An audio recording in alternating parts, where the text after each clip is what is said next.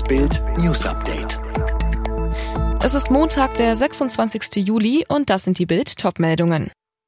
Mehr als 14.000 Corona-Neuinfektionen in der Türkei. Goldmedaille für deutsche Synchronspringerinnen.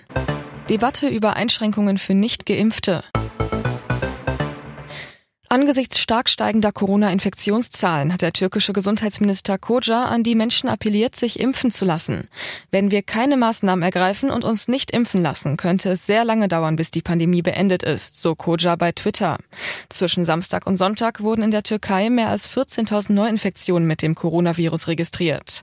Noch Anfang Juli waren in dem Land täglich nur rund 4.000 Neuansteckungen verzeichnet worden. Insgesamt wurden in der Türkei seit Pandemiebeginn mehr als 5,5 Millionen Corona-Fälle registriert. Mehr als 50.000 Menschen starben im Zusammenhang mit Covid-19. Das Warten auf die erste Medaille für Deutschland. Oft eine tagelange Quälerei. Aber nicht in Tokio. Schon 39 Stunden nach Ende der Eröffnungsfeier. So früh wie seit 2004 nicht mehr, ist sie da. Tina Punzel und Lena Henschel holen Bronze im Synchronspringen vom 3-Meter-Brett. Ein super synchrones Paar. Dafür blieb Lena sogar in der Schule sitzen. Die Berlinerin zog 2019 extra nach Dresden, um täglich mit Tina zu trainieren, statt nur alle 3 Wochen. Sogar das 11. Schuljahr wiederholte sie freiwillig, sodass sie mit ihrer Partnerin in der gleichen Klasse saß. Wie Henschel und Punzel sich trotz Pandemie auf die Olympischen Spiele vorbereitet haben, lesen Sie auf bild.de.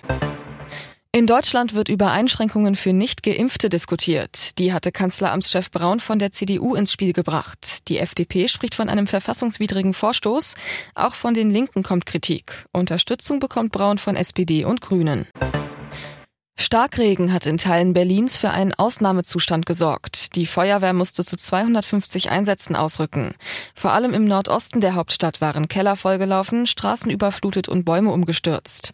Auch in Oberbayern gab es Unwetter. Der Innenausschuss des Bundestags berät heute in einer Sondersitzung über die Flutkatastrophe in Deutschland.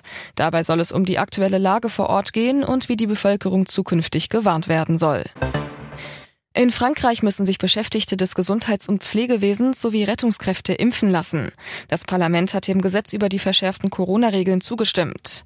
Auch der Gesundheitspass wird ausgeweitet. Heißt, wer ab August essen gehen oder Zug fahren möchte, muss den Pass vorlegen. Alle weiteren News und die neuesten Entwicklungen zu den Top-Themen gibt's jetzt und rund um die Uhr online auf bild.de.